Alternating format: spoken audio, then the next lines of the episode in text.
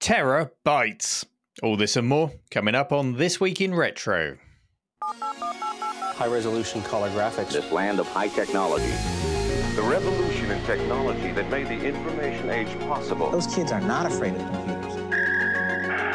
Simulations on tracks. Ooh, and all is not lost. All this and more coming up on today's show. Up to date news for out of date tech. Hello, chaps. Welcome to episode number 96. And in Hello. episode 95, Chris has pointed out to me that we missed something quite important. Well, quite important Oh. to two thirds of the podcast, maybe not all of us. Um, Chris, you quite rightly pointed out that on the 21st of October, hang on, that's between shows, isn't it? Did we miss this? The tw- when was, when No, I thought it was on last Saturday. Is it? Was it Friday, yeah. So we missed Friday. it on the Saturday, yeah. So Yeah, yeah, 21st of. October, 1992, 30 years ago is when the Amiga 1200 came out. So happy 30th birthday to the Amiga 1200. Ran from 92 through to 1996. Um, quick go around all of us. Do we rate the Amiga 1200? I'll go first. Good system. Completely lacking in the library that takes advantage of the system but still fun to use to go back and explore the older the Amiga 500 library as well as the few Amiga 1200 things. Chris, Yep, I'm starting to rate it because I'm only just discovering it, but it should have had at least an 030 in my opinion. mm-hmm. I, I think it's the best Amiga to play Amiga 500 games. It takes a- a little bit of the edge off for things like WHDLoad and so on. It's Yeah. just a wee bit faster. Um, you can add expansions a bit, a bit easier. So it's the one to get. I think it's uh, anything above that, and it's wildly expensive. right. So it's the full size Amiga Mini, yeah, for convenient Amiga computing. Uh, no, that's the A600. Oh, we could talk about this forever.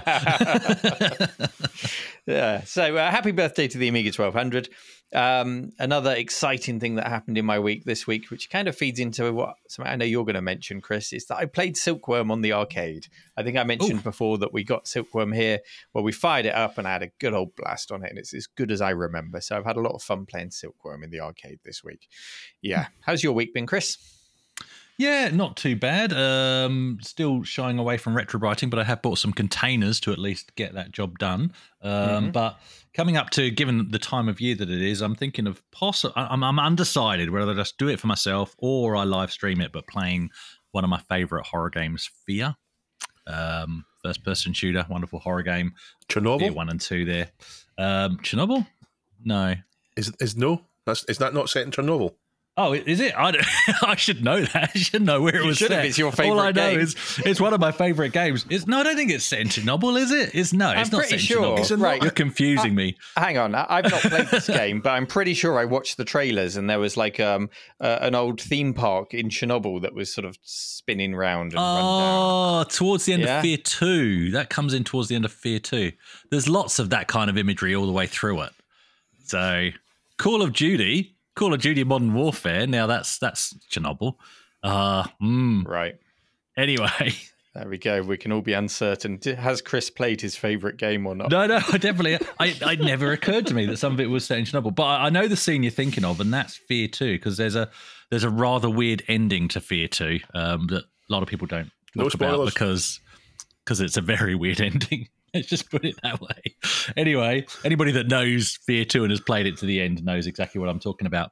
Um, but other than that, I'm involved in one of those other high score challenges that uh, I get involved in in one of the Facebook groups. I don't mention every single one because these are going on all the time. But when it's a game I am really into, then I do kind of drag on, uh, grab onto it and try and try and beat everybody else, of course, which is what you're meant to do. And this current one is Swiv. So yes, it does fit in with your mentioning of Silkworm. Swiv Yeah. of course, being Silkworm 4. Um, what happened to 2 and 3? That's a good question. Good Um, question, yeah. it's a very good question. But yeah, um, at, I, I thought I was going to be able to say that at time of recording, I had posted the highest score. But while I slept over here in Australia time, um, four other people have posted higher scores than me. So I'm currently at uh, 517,830. But the current high score is now 576,170. So can we get on with recording this episode? Because I've got to get on Let's the flanks with get back Swiv. to it. yeah. That's in reach. Good luck. Good luck. That's in reach. I hope you do it. And I should point out, Chris, Swiv, it doesn't stand for Silkworm 4. If you watch the intro sequence on the game, these little blueprints appear on the screen. And in Mm. one of them, apparently, it says Special Weapons Interdiction Vehicle. Oh, well, there you, go. there you go. Yeah. Dave, how's your week been? I have become completely addicted to Baldur's Gate again. It's all I can think about. It's all I can play. I'm doing a complete playthrough again, and I'm staying up late. Every minute I've got, I'm playing it. It's what I'm going to do as soon as this recording is finished. Once I've managed to wrangle Johnny away from his sabotage, if you can see him there, people are watching, you can see Johnny chewing on the microphone stand aggressively. uh, but yeah, Baldur's Gate. Can't, there's there's no there's no um, there's no moderation for me. I, I, I, tend to go right into something. It's all I can think about and all I can do until it's done. Right, on to this week's stories then. Okay, for our first story this week, we are well into Neil and Chris territory. I think it's the uh, the subject of simulators, the genre for gamers who like to uh, sit in a flight to Malaga on their holidays, thinking, "Do you know what? If the pilot has a nut allergy and accidentally eats one right now, I could fly this thing home." Isn't that right, Chris? Absolutely. I, those thoughts have gone through my head every time I get on a plane. Yeah. No lying. We've all done it. We've all done it. Don't deny it. We've all thought about it. And um, also, a certain number of use, uh, viewers here in the UK will also remember watching the Krypton Factor just for the flight sim segment. God bless you, Gordon Burns. Um, did the Krypton Factor ever make it further afield than UK shores? Because it ran for a long time. It ran from the late 70s into Hmm. the 90s here in the UK, that show. I like sure, it. it must have done, surely. I know in Australia, a lot of the TV is made up of English shows that they just purchase Yeah. and, and air. So I don't know, surely. Okay, well, if you got the Krypton Factor outside of the UK, let us know because I'd like to see their equivalent flight simulator segment and see what they were doing. But I um, sometimes, I, I these days, I sometimes say to say to people at work, "Come on, it's not the Krypton factor," and people just look at me. People just look at me. I'm too old. Dave's the old guy in the office in the corner, rocking away. oh, I did say to someone when we were getting a bit of a sprint on through London the other day, we were trying to get go fast enough to catch the tube as we were walking, uh, and I did accidentally blurt out, "Come on, Tessa Sanderson, we're going to miss the train." Pretty, hard. yeah. My references are getting more and more out of date. I don't think she. I don't think Tessa Sanderson even ran, did she? What was her? I don't know. her- Yeah, Tessa. on. Oh, uh, Wasn't remember the she- name, not the achievement. Have to javelin. find out. It was jav. She was a javelin thrower. That's right. So that You have to run. Nothing to do with catching. Yeah, you have to run a little bit. yeah, a little bit. Throw. Yeah. anyway, let's get back to the story. Long before we were climbing into F-18s or Spitfires on our micros, there was the analog simulator. These are devices that overcame the limitations of the technology at the time in order to train professionals, not us armchair sim fans, but real professionals in the safety of a controlled environment. And um, a video of such a thing has been shared this week. Uh, it's perhaps the best analog simulation I think I've come across outside of the NASA moon landing simulators, although there were a lot of computers involved in those as well. Um, this particular video is presented by Tom Scott. A lot of you will know of Tom, a very large YouTube channel. And it's all about a 1970s army tank simulator. And I'd urge you to watch this just for the sheer joy um, that the video brings of, I guess, merging model railway landscaping skills with the technology of the period. It's a lovely thing. In this video, Tom climbs into a simulation cockpit mounted on hydraulic legs. And then elsewhere in the room, you've got a camera on an arm that makes its way through the miniature landscape. And the video is transmitted back to his tank screen. So he's effectively driving the camera through a miniature landscape. And the camera's got like a ski like foot on the bottom of it. So as the camera skis over the terrain, for example, there are uh, fallen logs on the road. As it goes over the logs, the, the the hydraulics mimic that movement in the simulation cab. So he's getting rocked around. And it all comes together to create exactly what it's designed to do a simulated tank driving experience without the need for a single texture mapped polygon on the screen. The device is managed by an operator with a bank of switches and blinking lights, as you'd expect to see in the in the 1970s. But also mentioned in the video is that some of the hardware has actually been replaced with a Raspberry Pi just to get it back up and running. Now, I absolutely love the look of this thing.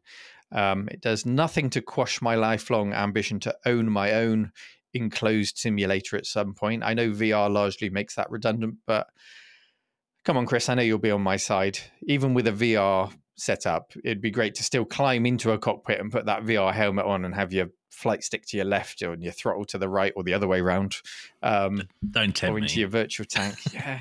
I mean, if you know, you've got a cardboard box somewhere in your house that you've got tank written on the side of, you, you climb into and put your VR on. Who told you about that? but um, Dave, when we come to you, Dave, we're a long way from RPGs and text adventures. Um, so um, I'm interested to get your thoughts on this, and also your thoughts on Sims in general, um, and any Sims that you're um, that you've invested a good amount of time in. I mean, start with the video, and then tell us about your your Sure. Sim experience. So the simulator is amazing. Um, I'd love a shot on it. Uh, shoot, anyone would love a shot on it. It's not just the visuals that it does, but it's the whole experience. When you see Tom going into it, it- it's a cramped enclosure. He's banging his head. He's got the microphone round his neck. Um, the whole the whole thing is amazing. It, it's they, they, they they've the the sky's the limit. Obviously, it's a military budget that's been spent on this, a Cold War military budget. The sky's the limit.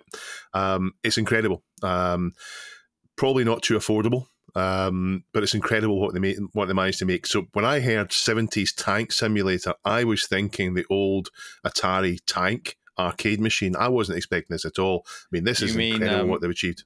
Do you mean Battlezone? Because Tank Mm. was a top-down game, and then Battlezone Yes. was the vector. Yeah, yeah, okay. Yeah, I was expecting something as basic as tank. Uh, never mind Battlezone. Oh, okay. Um, As for some simulator games that I've that I've played, well, let me list them off. My my credentials: Advanced Pinball Simulator, Oh no. Arcade Flight Simulator, ATV Simulator, BMX Simulator, BMX Simulator 2, Championship Jet Ski Simulator, Fruit Machine Simulator, Fruit Machine Simulator 2, Grand Prix Simulator, International Rugby Simulator, Jet Bike Simulator, Motocross Simulator, Mountain Bike Simulator, Powerboat Simulator, Pro Golf Simulator, Pro Skateboard Simulator, Pro Tennis Simulator, Professional BMX Simulator, Professional Ski Simulator, SAS Combat Simulator, Super Tank Simulator, Turbo Chopper Simulator, and of course Neil's favourite Ninja Scooter Simulator. People who are who are not aware, those are all Codemasters games on the Amstrad CPC. They had this habit of putting professional and advanced and simulator onto absolutely anything, and they were in no way simulating anything. I do like a bit of a sim though. I do like a bit of a sim, but it, it, it, it can't be too dry. So it can't just be a simulator about flying a plane or driving a tank. There has to be some kind of combat or strategy goal involved. I played loads of Carrier Command, uh, and it's quite simulatory, but it's not. It's not a, a hard simulation of what the, the different vehicles in it do. Um, Midwinter again, and obviously some flight simulators. We talked a few weeks ago about the flight simulators that I can't remember uh, which ones it was. I know that F twenty nine Retaliator is one of them. I like I like a, a, a combat simulator, a light simulator, not not too light though, but I, I like um, I, I like the, the kind of milder ones. Yeah, there's a balance to be had, isn't there? Because eh, we're still loading up these simulators to enjoy ourselves, to have fun. Um, so the point of entry has to be enjoyable to get you through the tutorial before perhaps you um you you're let loose on your own a little bit later into the game. And that's why I've always enjoyed games like TFX, which is a very arcadey flight sim experience. And when it comes to um more modern and complex simulators like DCS World, it is a tough nut to crack to get into and really even if you've got all the difficulty set down you then feel like you're not getting the most out of the game. You feel like well I, I should be learning. I should be i should know how to fly a you know a mig 29 um, and what all the switches do if i'm going to get the most out of the investment i've made in this game. It can be quite frustrating so there is always a balance to be found um, just as an interesting aside, we mentioned Battlezone. Uh, there was something called the Bradley Trainer in 1980. Um, Atari were approached to make a Battlezone version of the for, for the military. So um, I think they pulled out. I think um, Atari didn't want to be involved with the US Army or, or something like that happened. But it got to the prototype stage. Some prototypes exist in the world. So um, that was the next step, I guess, from this one that we see in Tom Scott's video to a wireframe vector tank simulator. And if you compare the two, I would probably go for the train set style you know, made one. It, it looks more realistic. Well, this is what I was talking about. That when I, when I when I was imagining what it would be, this this is miles ahead of what I would have thought was possible. If Mm. you're doing this in a computer, you couldn't do this in a computer until maybe I don't know, 19, late eighties. Yeah. Yeah. I mean, I guess the wireframe could let you get familiar with heads-up display and the the computer side of the tank, but it's, yeah, I, it looks. Um, in my comfortable armchair, looking at a screen on YouTube, it looks more realistic, uh, going across the train set style 1970s tank simulator for sure. Now, Chris, I know you love your flight sims, but are you purely a pilot, or have you seen this video and are you a tanker too? I am a bit of a tanker from time to time. Yeah, um, I absolutely loved the video first and foremost. It was such a cool video. How does he get so much information in every video in like five minutes? I, I don't know. There's something. There's something to be learned. That every single episode he does is, is the same. So much information covers massive topics in five minutes. Well, but if, anyway, if you watch his video, as soon as Yeah. you press play, he's walking and he's talking and he's, Yeah. he's asking a question. You know, uh, have have you ever thought about how you would simulate a tank in the 1970s or whatever? It's just bang, he's straight into it. Yeah, Yeah, very good. yeah, it's good. A good Lots- lesson to learn. yeah, lots to learn from him. But yeah, the simulator itself, such a cool concept, uh, as you guys have already discussed, and the idea of using a tactile model and camera in in, in those ways. It, I think it, it makes it better than, as we've just discussed, you know, using the graphics that would have been available at the time. I mean, even when you go into the 80s, you would have been using flat shade, polygon, or sprite scaling, you know, one or the other. Probably not. Well, maybe on a military budget, you had had access to more power than we would have seen in the homes. But yeah, still, still a push until quite a bit later to get that kind of realism. Um, and that's it. it. It looks like they're actually driving over the terrain. It, it links in well, actually. I feel with the um, I, I've been watching and enjoying the uh, watching the arcade museum at the cave taking shape that um, Alex is building, um, and the electromechanical games. Uh, and that sort of period in arcade history. Uh, in some ways, this is like a, a massively scaled up version of, of those kind of concepts which is quite cool to see. In terms of my own tank simulator memories, few and far between, I've got to be honest. So, my friend, one of my gaming friends from back in the day, Steve, I remember him having Team Yankee. I remember playing that and ducking in and out of the forests and letting your, your smoke screen off behind your tank to try and get away from the enemy tanks. That's about as much as I remember of that. Um, I do definitely remember Battlezone in the arcades. Battlezone, funnily enough, is a game that for ages I mistakenly would reference as being one of the first examples of VR. But even though you look through the the periscope, shall we call it, it wasn't actually stereoscopic. It wasn't 3D. There was no depth to it. Um, so still, still a cool game, very immersive In a, in the in way a it did that. no depth. What's the point? No, It's it's a, it was a tank. It's a tank. Yeah, but you Ah, look okay. through. You look through in the arcade. You stand up to the thing and you control it. Yeah. So Yeah. it kind of It's just like looking a back. periscope. For a Yeah, yeah. periscope, we need depth. De- dive, dive, dive. Uh, well, no, you have a periscope in a tank as well. It's still the same setup of um, 45 degree mirrors to see up the top of, of out of the tank. Yeah. Um, you can just open the that window. moves up Look and down. You could just open the window. Anyway, but Battlezone is a game I still enjoy playing today. So I don't know if you guys have played it, but you, there's a version of Battlezone on the PS4, uh, which is more modern hover tanky um, and more modern graphics, but it works with PSVR fantastically. And you can access the original, well, the original style of Battlezone, the wireframe. And I bought that game purely to play the wireframe version. And so playing that in actual VR is actually quite trippy. It's really good fun. Uh, Does the so- volcano erupt when you're playing it in the wireframe version? I believe it does. Do you know what? I haven't really. I, it's one of those games we've talked about this before, and even in the intro to this uh, to, to today's episode, high score challenges. Battlezone is one of the few where I've actually kept a look at the online high score table and thought, oh, oh, I reckon I could get near the top of that, even though I'm probably seventh. Seven thousandth in the world or something, you know. But uh, occasionally, when I first started playing it, I was, oh, I reckon I could get that get that score. So I've just been sort of trying to get really good at it. Um, but yeah, the only thing wrong with tanks is they don't fly. Uh, but you don't say that to an A10 pilot. In terms of your own sort of tank simulation memories, I know we've both played a lot of flight sims, but there Mm. was a, a period when lots of tank games came out, weren't there? Um, I mean, whether it be, I mean, there was Conqueror, which I first saw on the Acorn Archimedes, and it came to the Amiga as well.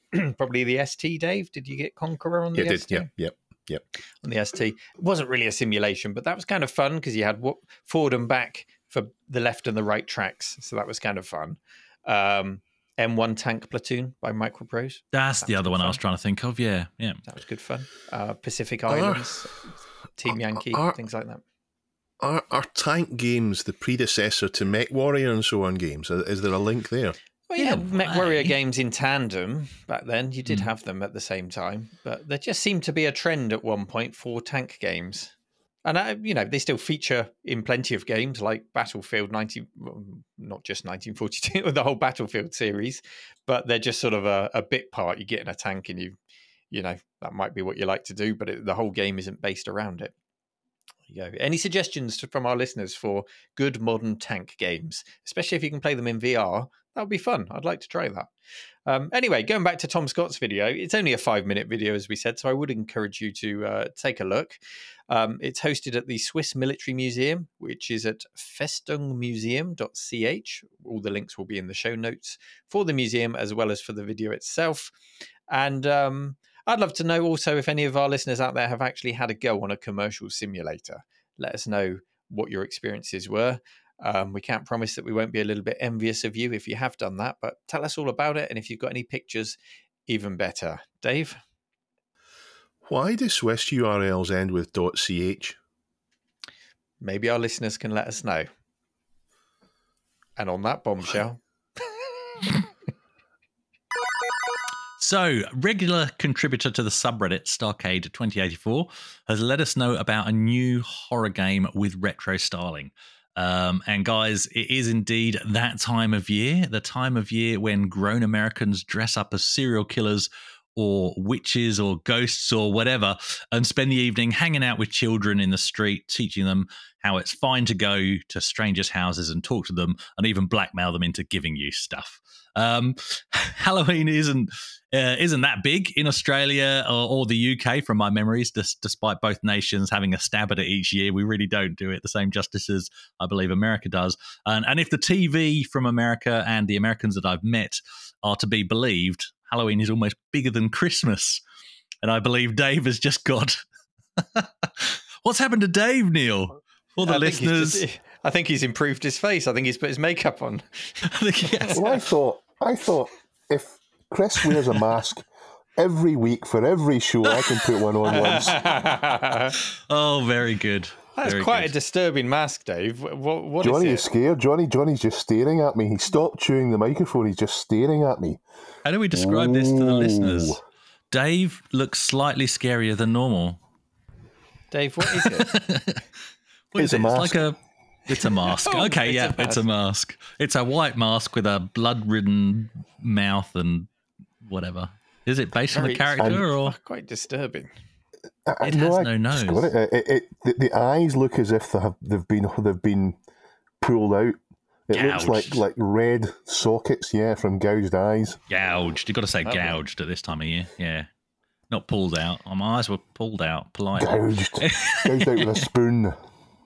Anyway, so go back to the Americans and how they approach Halloween. Even even bigger than Dave wearing a mask is how big Halloween is in America. Uh, it's a night where anything goes. So if you're into horror movies, uh, I'm assuming that the, the the Halloween in the states is is exactly like the Purge, but just with more chocolate and very very slightly less guns. Anyway, that's that's what I'm assuming.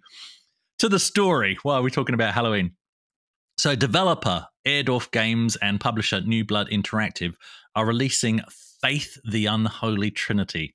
Uh, and from what I can see, it's an 8 bit styled modern horror adventure game uh, that's been released in three chapters. So, chapter one was released in 2017, focuses on, on a priest named John Ward and the botched exorcism of Amy Martin.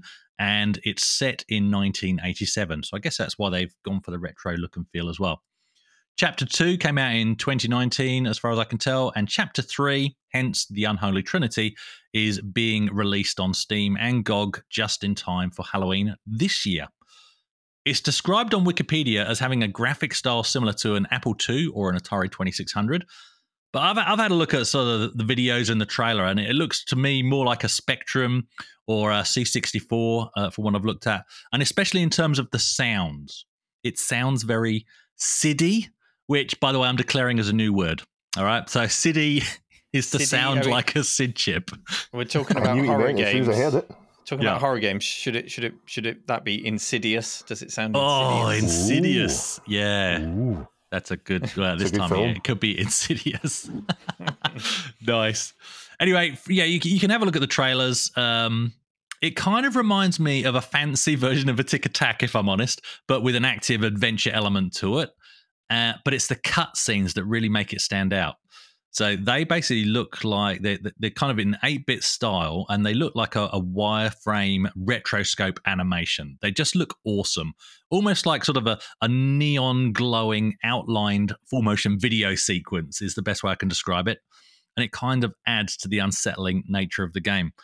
So, Neil, Halloween and all that, do you do scary games?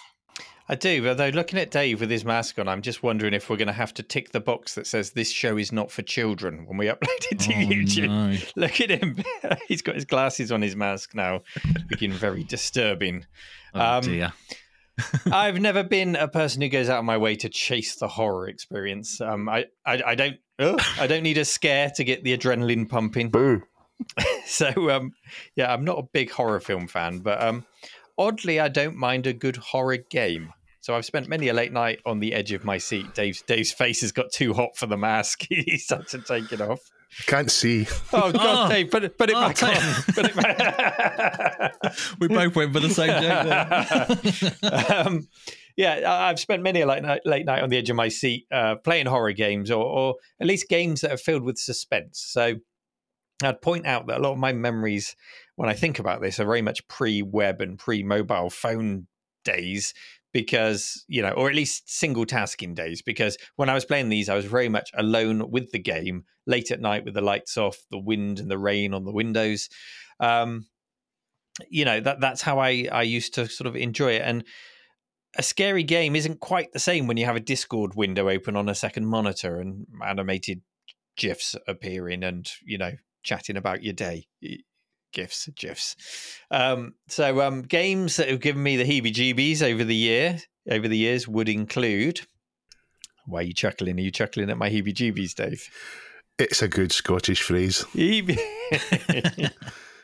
can, can you say it, Heebie Dave? jeebies. There you go. Heebie jeebies. Games that give me the heebie-jeebies um, over the years include Darkseed on the Amiga, so that's got the HR Giger artwork in a flickering, headache-inducing high-resolution mode. We've talked about that before on the show. Aliens on my Amstrad CPC, Geiger again. that is scary. That is scary, in that a game. Much more pixelated form. Yeah, the, the game really captures the suspense of the film very well. I think very tense music as you move around the base. You've got the little heart rate monitor at the bottom of the screen and things like that. Um, yeah, I, I found that quite scary. Um, and then I find that games that are supposed to be horror games didn't really grab me as much. So things like The Seventh Guest, that's supposed to be a horror game, but it just feels like a tech demo for my CD-ROM. Um, and I think that's true of any horror. If you try and force it, then it just becomes a bit silly. You know, it becomes Dave putting his mask on. it becomes a bit silly. Um, it's the suspense of it all that I find a lot scarier than the graphic side of horror.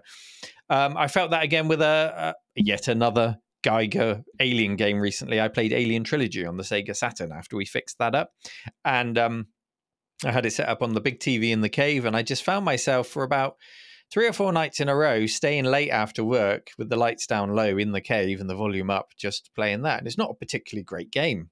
It, it really isn't, but there's just there's a nice balance between the aliens lurking around the corners and the limited amount of ammo that you've got to deal with them, and it just kind of got me hooked, Dave. There's a more recent Alien game that scares the absolute crap out of me, and I've not played it. I've seen other people. Is it called Alien Isolation? Is that it? Oh yes, yeah. Yeah, that that one. That's one I will not play because it looks too scary. Try that one in the cave, Neil. See if you Hmm. can see if you can cause yourself to, um, uh, cause yourself terror with that. Well, I don't think I have a PS4 in the cave. I can go as new as PS3, I'm afraid. so maybe It's a PC game as well. Alien versus Predator that came out uh, in the late 90s, early 2000s, didn't it? There's loads of Alien games, but these- yeah, yeah, Alien, Alien, what is it? Alien vs Predator on the Jaguar as well. Was it called? Yeah, AVP on the Jaguar. Yeah. yeah. Yeah. In fact, that was Um, the first AVP game. Oh no, there was a sideways scrolling beat 'em up called Alien vs Predator as well before that. Anyway, Yeah, so um, uh, yeah, not not necessarily the horror games, um, more the suspense that gets me. Um, Mm, yeah, mm. Chris. Yeah, that sounds good.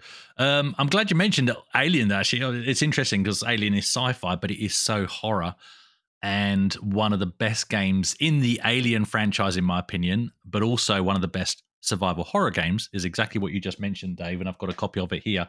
Um, is Alien Isolation, which I played on the PS4. It's a it's it's it's not retro. I'm sorry, but it's it's in the in the topic of scary games. I have to mention it because it is literally the best in, like I say, the best Alien game because it just it's not you running around with a machine gun and a pocket full of grenades taking the aliens out with at, with ease. Literally, you are so underpowered and so underwhelming, and just one alien is the scariest thing. And you spend the whole game trying to complete tasks while uh, while avoiding death through the alien. It's fantastically done. Um, really, really, really, really well done. Um, but yeah, my favorite, my favorite um, franchise when talking about scary games, and this just slides into retro, back into retro. I hope because it is PS3, Xbox 360 era, is the Fear franchise, Fear One, and especially Fear Two. Fear Three was so-so.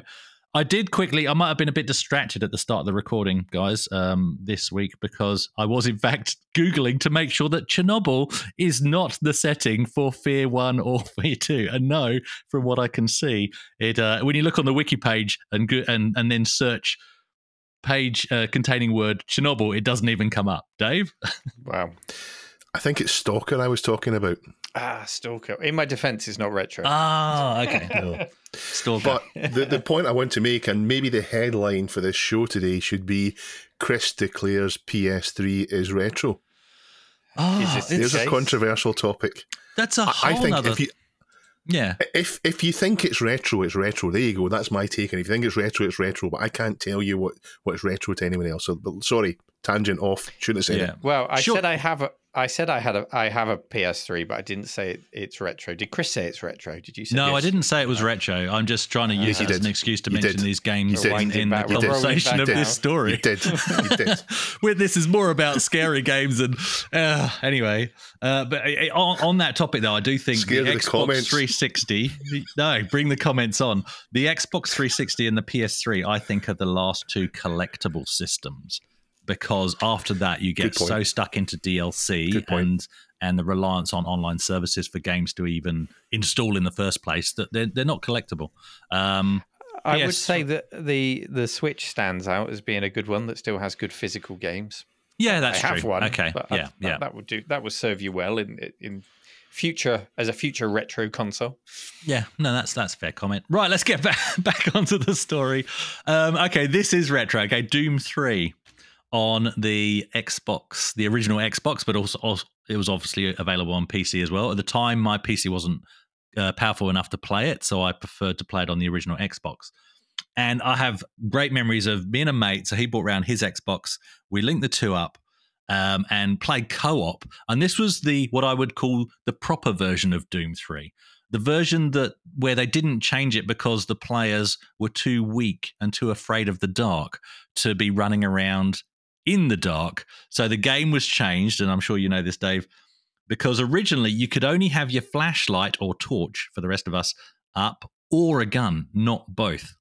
And people complained about that because it made it too hard. It didn't make it too hard, it just made it too scary for some of you guys. So um, it was the original version. And so what we were doing to, to get around this completely pitch black level when I was going, okay, this is great. You hold up your torch and then I can shoot at the, the creatures coming out.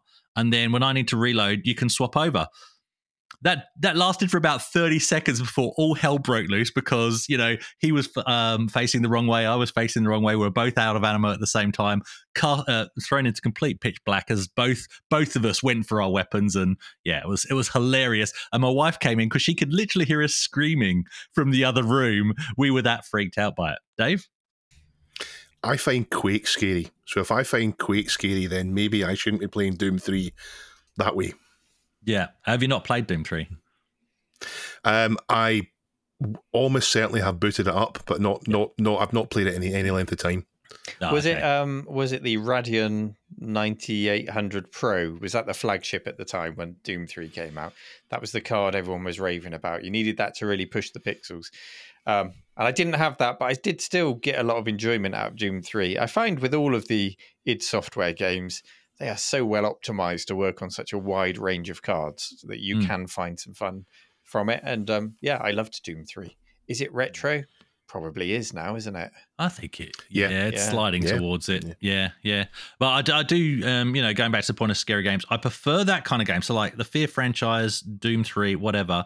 You're playing a first-person shooter that happens to be scary. Hopefully, it's not the same as some of these games, which I do, I, I do still enjoy them, but not on the same level, like Blair Witch and Paranormal Activity, where basically it's a puzzle game with some jump scares. Do you know what I mean? That's just Mhm. tagged itself along to a franchise. So that they work for a bit, but they're they're really not the same. on the nose. Yeah, yeah, yeah, it is. So, but what I would consider horror, you know, talking about this whole scary game thing, is when a game makes you feel uncomfortable. And Doom 3 was one of them. Literally, I got to a point where I put the game down for a bit because I didn't want to progress to the next thing because I could hear what was coming down the corridor. And it was like, no, I need to take a break from this um, and just stop playing because it was, yeah, it was really uncomfortable to play. What about yourself, Dave? I mean, um, I don't know why, but the horror genre to me and the role playing scene seem quite closely linked. Would you agree?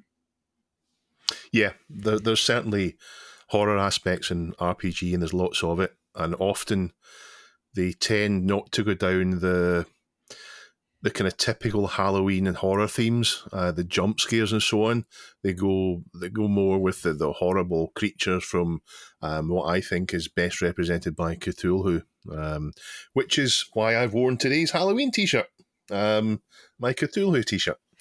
H.P. Lovecraft, who was a, a horrible human being, um, but a great writer, created a mythos, or, or maybe he didn't create it. Maybe he just tapped into a real primal thing that's in all of us when he created his Cthulhu mythos. It feels, it feels really credible to me that there's ancient and horrific beings beyond our understanding, lurking in the depths of the ocean or deep in space, and we have a, a thin tissue of sanity that separates us.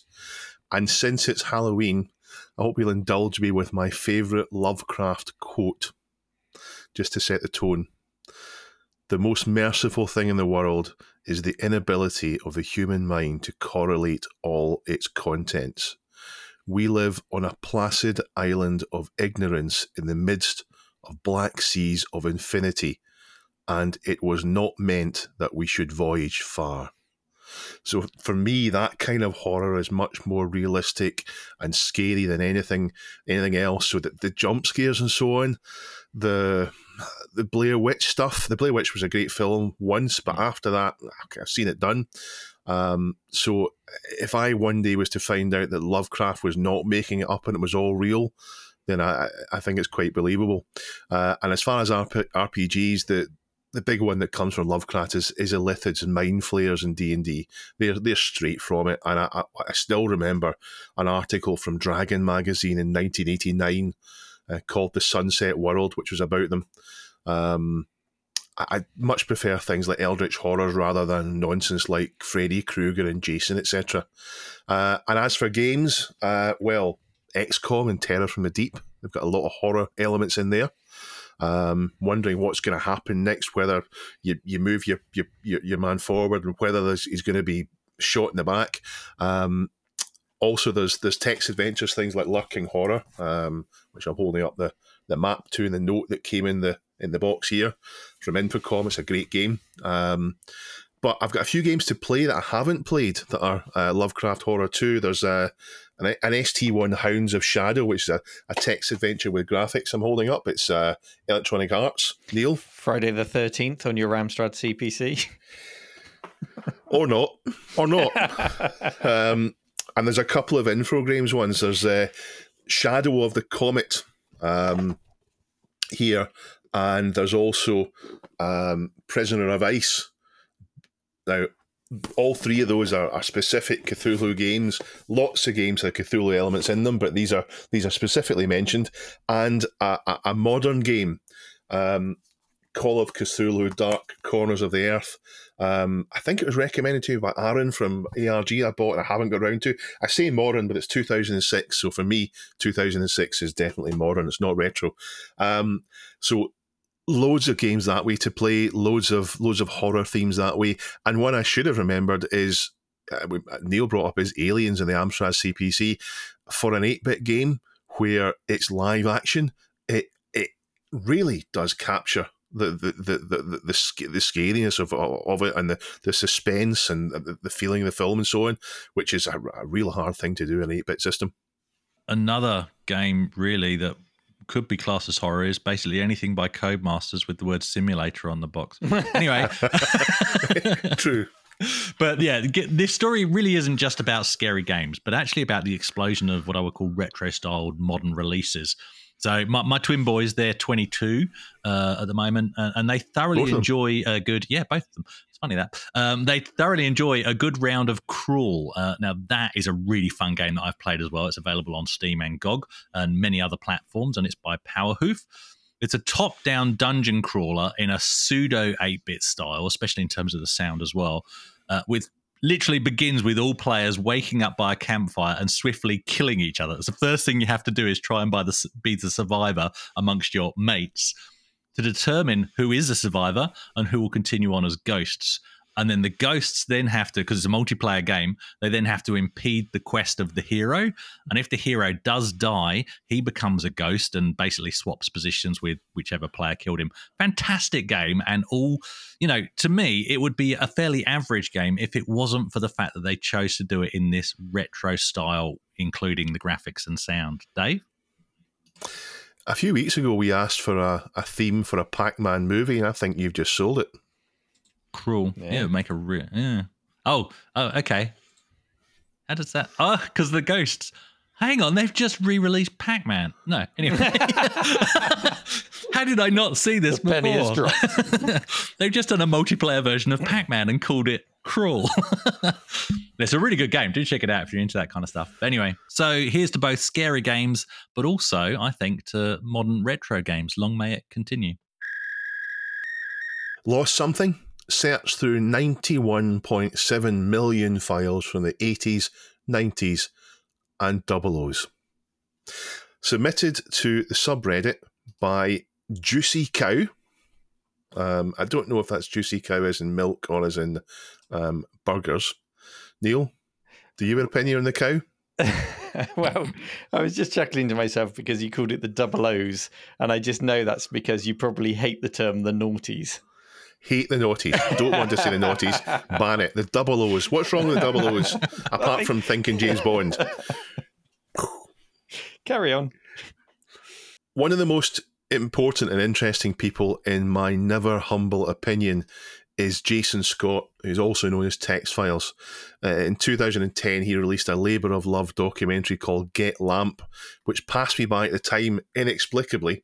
Uh, I don't know why it passed me by, but I watched it earlier this year, and I can't recommend it enough as it covers the history of text adventures and, in particular, Infocom. And when I watched it, Neil, I heavily recommended Get Lamp to you, and you said you'd watch it. Did you? You did recommend it to me. I did not watch it. Do you know why? I love Lamp. Oh, Chris has got lamp. Well done, Chris. Well, Well done, done, Chris. For Chris, that's as much as he's going to get from the documentary. I love Um, Lamp. There's a good reason why you've not watched it, Neil. The documentary is a DVD format with menus and so on, and it's not ideal for watching on a PC or streaming. So I promised that I'd put it all together for you to make it easier. And then I forgot and I didn't do it, and I will do it. Good. Um, Get Lamp, uh, it comes from Colossal Cave, doesn't it? The first Yes. text adventure. So I'm just going to, just a, a very quick recap of that part of the game I've got popped up on the screen here, um, which was originally developed by Will Crowther, was the developer of Colossal Cave. Um, so the, the game would start, you are standing at the end of a road before a small brick building. Around you is a forest. A small stream flows out of, build, out of the building and down a gully. So you would type enter. You are inside a building, a well house for a large spring. There are some keys on the ground here. There is a shiny brass lamp nearby. There is food here. There is a bottle of water here. And at that point, you would type "get lamp." That's where it where it all began as a text adventures. It's it, it yeah, it, it, it's so iconic those the, the, those words and that description, and uh, people that aren't aware, it ended up people ended up writing their own version of Colossal Cave, which turned out to be Zork. Uh, among other things, there was loads of different versions of it. Um, it's a weird thing that happened before you had much copyright and so on. But anyway, um, I will put it all together for you, and I'll I'll uh, I will let you watch it that way. But it's not all he's known for he's an internet historian, maybe even the internet historian. He works at the Internet Archive and he's operated a website called Text Files since 1998. Text Files is an incredibly important historical archive of BBS and related documents. So that's tech stuff predating modern internet use. Chris, what does BBS stand for? Bulletin Board Service. Well done. Um, but it also has things like cracktros.nfo files, ASCII art, audio interviews with BBS owners, and other related stuff. So this is the old internet, the internet I remember when I first got online, and I wanted to try and get a Narnia quote in here. I couldn't quite get it in, so I'll just say it, which is, "Do not cite the deep magic to me, which I was there when it was written, especially as witches Halloweeny." Chris, big bald Scotsman. Is that a quote from? From, from Narnia. BBS. I've changed my oh. mind. oh. well done. There we go. Um, but this period of the internet, at least to me, feels like the old magic. It feels like the the before times. Um, I'm going to say something that might sound a bit off. I often feel that the internet is smaller now than it ever was before. And I know it's not small, and it's not, but there's far, far more on the internet than ever was. But mostly we tend to flip between a few websites our webmail, Twitter, Reddit, eBay, Amazon, YouTube. The internet has consolidated, and unfortunately, these sites are concerned with serving as content now rather than serving as a permanent record. Even when we Google, we don't often end up too far from the beaten track. So, of course, the internet is not smaller than it was, but back at the turn of the century, in the double O years, not the noughties, the double O's, there were a lot more websites around. They just had less on them. It was more spread out, but more importantly, it was more individual. Now that all faded away, and we didn't notice it happening until we to find an old driver, or we followed links to what ended up being a 404. The website's gone, a dead link, or we wanted to find a fan site from a game to find information about it. And we found the fan site was long gone. And something makes me very, very sad when I see that. All that love and attention to something just abandoned and gone. Neil, have you come across that? Yeah, um, I was just looking up some stats out of interest. So there are now 1.14 billion websites in the world. Uh, 17% of these websites are active, 83% are inactive um, according to this site. I don't know how they class it as an inactive website. 10,500 new websites are created every hour, um, three websites a second. But yeah, um, so, you know, th- there are more websites out there than ever. However, we are accessing, oh, I wouldn't say fewer. we as a percentage we are accessing fewer than we ever have done. Mm. Um, bring back web, web, rings, Dave. Bring back web rings. Do you remember you would go to your favorite yes. emulation site at the bottom? Yeah. We are part yeah. of the, you know, Big yeah. Bald Scotsman web ring. Click here for the next site in the Big Bald Scotsman sites, or you could press random, and you get a random website, and you would just you would just go on a little voyage of discovery uh, along the chain. It, it was really nice, um, or a lucky dip, and um, like you, yes, I visit very few websites now. Twitter, some news sites, Reddit, YouTube. I check my email. Um, it absolutely it, it all feels like a less personal experience and more like a trip down the high street. You know, it all feels a little bit yeah. corporate. You're being presented yeah. with what they've dressed in the windows yeah. on the high street, and that's what you what you get to look at. No doubt, if you scratch a little bit deeper, you know there are things like the dark web that you can go on, but then it yeah, it's it's it's not it's not as innocent as it used to be when you go exploring no. the internet. Yeah. yeah. Um, modern websites now are, are fairly transient in that they're generated uniquely for you when you go there. That that page isn't that page. That page is is made up on the spot and tossed away afterwards. Whereas these old web pages were made up, everyone saw the same page. Um, there are options, of course. The Internet Archive is amazing But of course, it's not a perfect experience and it doesn't have everything. Vogons is a great place for drivers. Vogons is a is a forum for primarily old DOS stuff. Uh, fantastic place to go, super knowledgeable, best place to go for knowledge on on DOS uh, and IBM PC stuff. Um, it's a great place to go for diet drivers. There's an archive there, and so is Phil's Computer Lab website, um, which incidentally does feel like a proper old website that I approve of. Now, listener James RC has submitted an Ars Technica article to our website. So our website. We don't have a website. We don't There's have a good a example. We don't have a website. we're, we're on a subreddit. Um, on the 18th of October, Jason Scott announced a new website called Discmaster, which contains 91.7 million files from CDs and floppy disks. Now, these files actually come from the Internet Archive, and that's where a lot of us scratch about looking for old install disks for old hardware, but it's not ideal for searching on. Now, the new uh, site is Discmaster and it allows for searching for various different options, lots of different options, which makes it easier to find files. And I hope Duncan will put up a little example on the screen, but you can filter down to file names, the type of file it is, um, various different things. So I, I, I found, uh, I typed Amiga into the search box and selected the file type mod and found that it had loads of them. But not only that, when you clicked in one, it converted it to an MP3 and you could play it in your browser. Magic. Um, but there's loads in there. There's loads and loads in there. And on the, the Discmaster Twitter announcement thread, according to Ars, um, people are already using the service to rediscover programs that they lost during the 1990s. Rare BBS files, ZZT worlds, bitmap fonts, shareware that they wrote 20 plus years ago, and vintage music software and so on. So lots of stuff that's been forgotten and lost, you might be able to find again. If you put it on a BBS or you put it on the internet, there's a chance that it might be on this. Um, Chris, have you ever spent time trying to find old stuff on the internet? I have indeed, and it was it was mainly when I was trying to set up the IBM Aptiva that I, I bought off a mate very cheap. Um, uh, looking for Windows 98 drivers, you know, let's face it, there there are great things about you know this hobby for the nostalgia draw, but there are things that I think we'd rather forget, and one of them is how hard it was in the days of Windows 95 and 98 to actually set up a machine with the correct drivers. Of course, when you bought it brand new, they came with it, or if you bought a new you know addition to your PC, it would come with a driver disc. But now, if you happen to buy an old used PC from that era, it can be a real nightmare.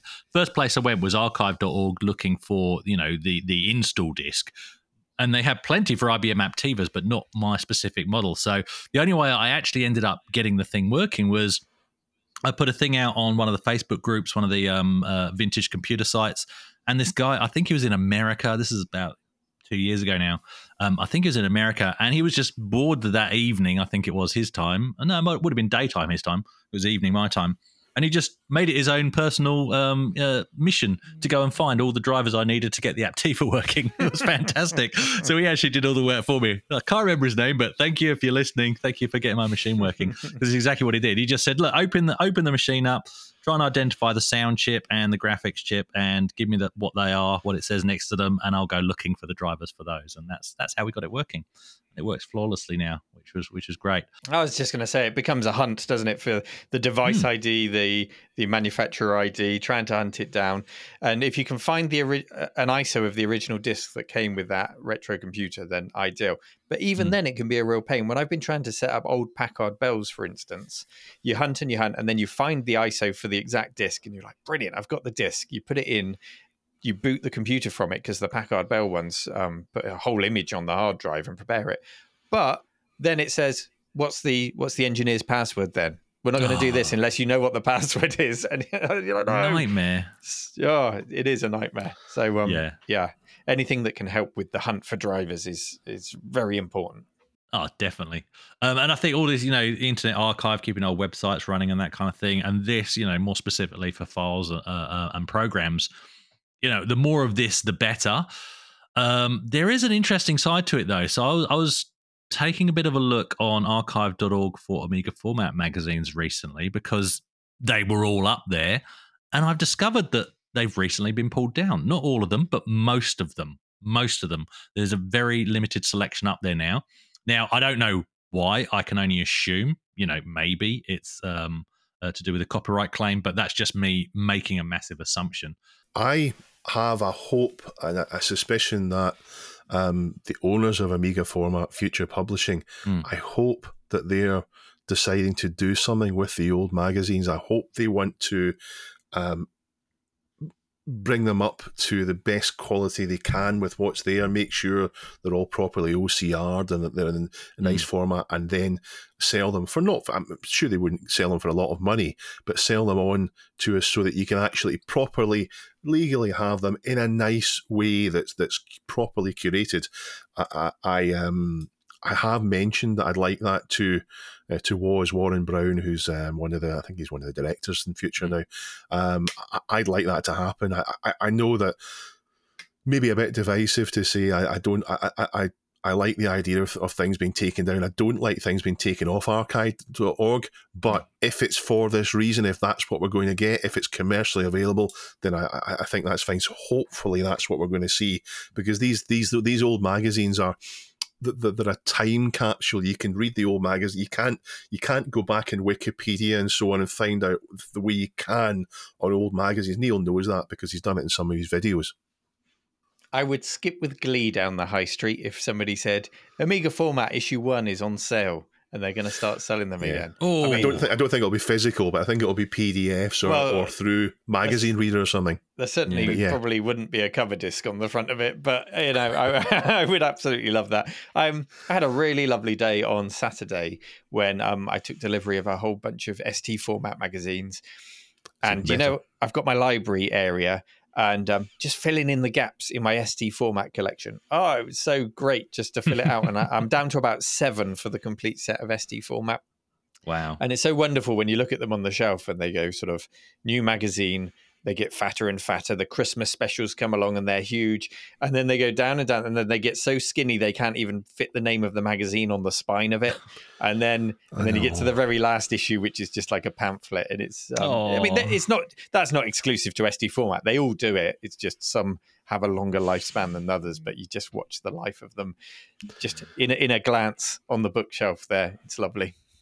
Nice. We're going off we're going off on a tangent, but I have a I bought last year a 24 inch Chromebase all in one thing. So it's just it's just like a monitor with a with a, a, a very light PC built in the back, and I've got it. It's a touchscreen, 24 inches. I've got it for reading magazines, so I get two pages on, and it's got swipe controls.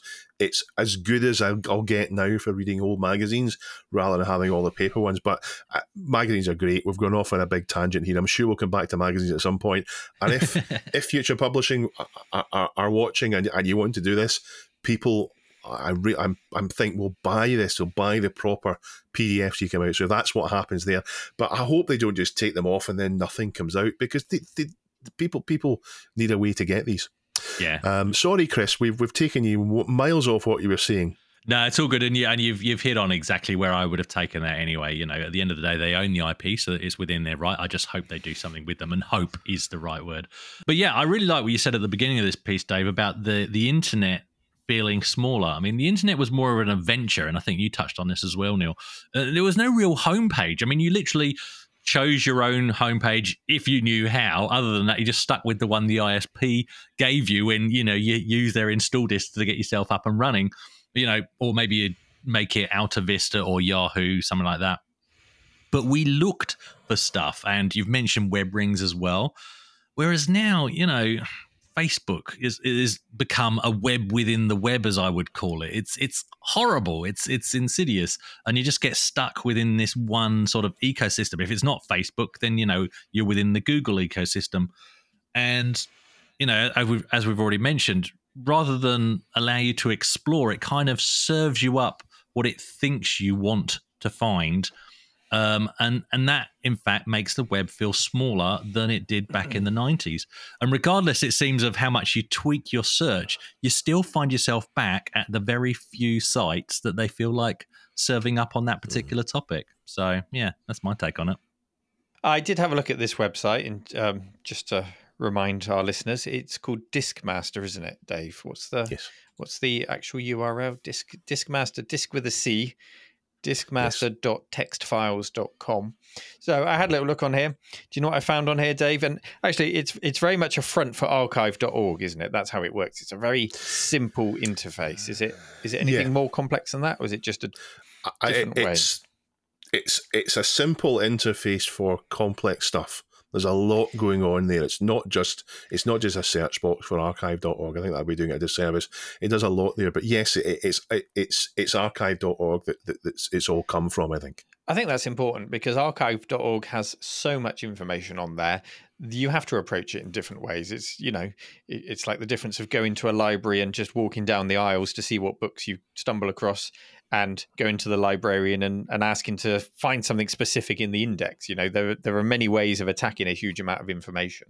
And this is a really nice way of doing it. But do you know what I found, Dave? Um, I went old school. I searched for what is love and I found Don't hurt me. 19 different results. Pro Tracker, MIDI versions, SID chip versions of this song, um, and like um, I think Chris mentioned, you can just press play and it will just convert that to uh, whatever, just to play there and then. You don't need to download it. You don't need to use any other converters. So I was listening to the MIDI version of What Is Love, the SID chip version of What Is Love, Pro Tracker version, um, just came straight up. But for a serious application for this, if I was a musician that made a mod file back in the day and uploaded it to a BBS or something like that, this might be my last ever hope of ever finding those tracks again. Likewise, there's a ton of um, Amos source code that people shared back in the day. Um, I did have a look for an old Blitz basic game I wrote back in the day and put on a forum, but unfortunately that didn't turn up. Um, but you know, for a moment, I thought, "Wow, this is the the the last best chance I might ever have of finding that." Um, or even if you're just looking for text files, just look for your your old usernames that you used to use on forums and see what text files turn up. There's so much on here to explore. It's a lot of fun. Um, and just just for a split second, for a moment on this website, I did get a small feeling of the sense of wonder of exploring the internet in the early days, um, Nice. just using a lovely, simple interface and not quite knowing what might turn up next. It was quite it was a, it was a nice thing to do on the website. Just for a, a little bit of context, talking about music, um, back in BBS and early internet days, an MP3 file would be difficult to get hold of and big and so on. So that's why we had MIDI files, we had mod files, we had SID chip files, and so on. Those were tiny little files that that could play a whole song, not quite to the same fidelity as an MP3 could, and sometimes far short of it. But that that was why these these things existed in two or three kilobytes rather than megabytes for an MP3. Yeah, and we also Uh, had to get to the point where we had the actual processing power to decode and play an M, you know, an MP3. That, True. that didn't come until well, when the, the late nineties on on my Yeah. PC. Yeah. yeah, Yeah. We talked about when we talked about uh, Winamp. Um, so there we have it. Thank you to Jason Scott for hosting this wonderful site, and thanks to the anonymous people that put it together. I say anonymous, um, not the people with the masks on, just anonymous people that have made it, and he's hosted it. Uh, and I, as I said before, not not not this mask either.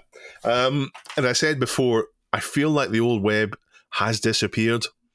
Uh, but this, along with several other tools, things like Frog Find and the Old Net, and other things like this, then maybe we'll be able to get the unique and important websites and the data accessible.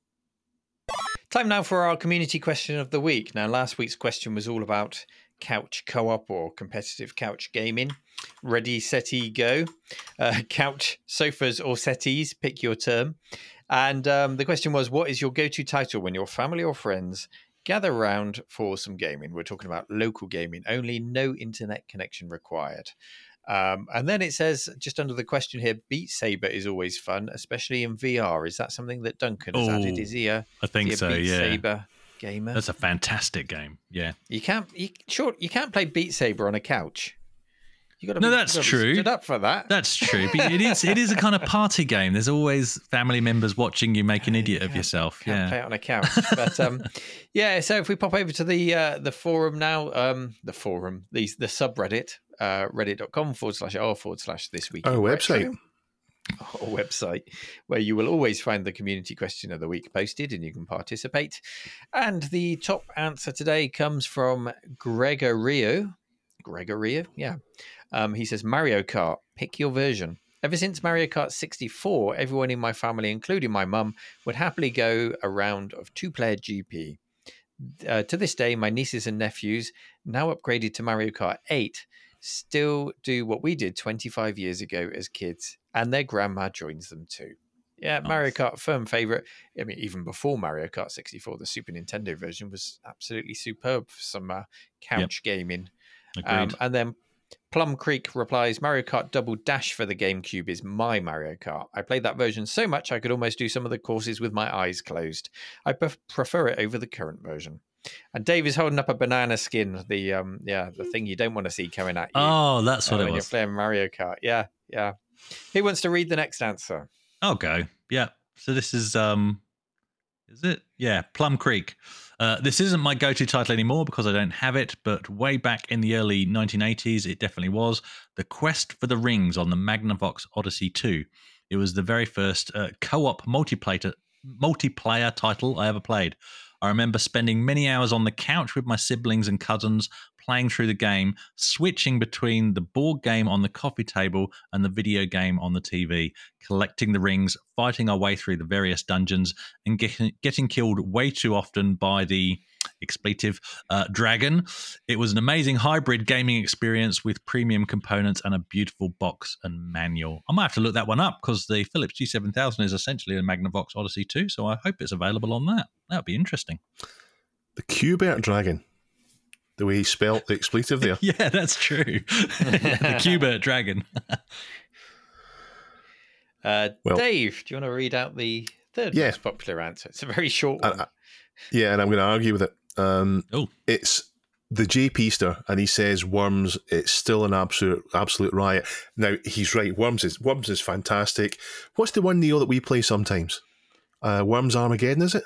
Oh yeah, it's the one on Steam. Web is a mass it, that we can destruction? Play over the web. Yeah. Yeah, it's WMD. really good. yeah. Yeah. we- we- Yeah, that's it. No. Worms is great, but I'm going to argue, and the next answer actually makes the point. STFM, you can't, you just can't use an Atari ST from a couch. So my couch here was PlayStation, Diablo, Tony Hawk, Gran Turismo. On the rare occasions we gathered the PCs for some null modem gaming, it was Dual Doom or Command and Conquer. Yeah, you can't play Worms on the couch. Yes, you can. Yeah, you a good- can. Can you? I've You got it on on the the PS4. I've got it on the PS4. and you the can- original yeah. PlayStation. It's on plenty of Oh, consoles. And Worms- uh, was- Worms oh, I was 3D, thinking which Amiga. Which most people hated. Worms 3D that was available on the original Xbox, and we loved that as a family. Fantastic. Fatkin Strike. Yeah, Yeah. can't get enough of that. I'm corrected. I've been corrected. you can play Worms on the couch. I, I'm. I was just thinking about the, the original one on, on the Amiga and the PC. Um, but yeah, there you go. Great answers. Worms at Worms is great. Worms and Lemmings is. I think Lem- two player Lemmings is even more evil than Worms. My favorite um, uh, cooperative experience recently was uh, okay. Admittedly, you couldn't really do it with a couch, but we were testing uh, the Gauntlet Two arcade that we've got here, the, the, the Yeah. full player cabinet, um, and we were having fun playing that. But then you get to the level like level four or five, whichever one it is, when you become it, and you've got to t- Yeah. you got to chase each other around the Red screen Wizard is it. And whoever's it, all the monsters chase, and th- we just all started giggling. That was great. That was great fun playing that. Yeah. So thank you to everyone who participated in our community question of the week. And if you want to answer this week's question, it's our Halloween themed question. It's quite simply, what's your favorite scary game? Um, it can be any platform.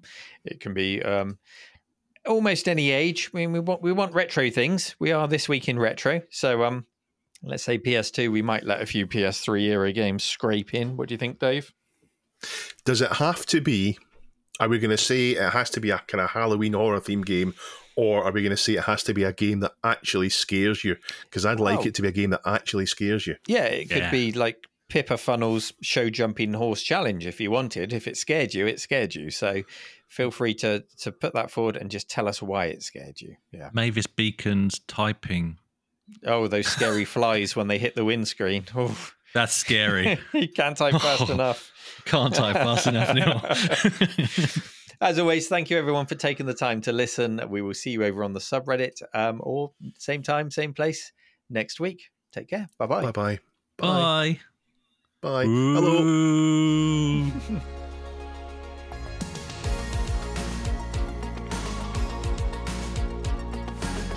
This Week in Retro was presented by Neil from RMC The Cave, Chris from 005 Agema, and Dave. It was produced by me, Duncan Stiles. The podcast version of the show is available through your favourite podcaster, including Apple Podcast and Spotify. And the video version is available on the This Week in Retro YouTube channel. Join our community subreddit at r slash this week in retro to suggest and vote on the stories we cover on the show. If you watch This Week in Retro on YouTube, please give us a like and subscribe to help us reach new viewers. If you enjoy our show and would like to support it, then please check out the link to our Patreon page in the show notes or description. Thank you for listening, and we'll see you next time for more up to date news for out of date tech.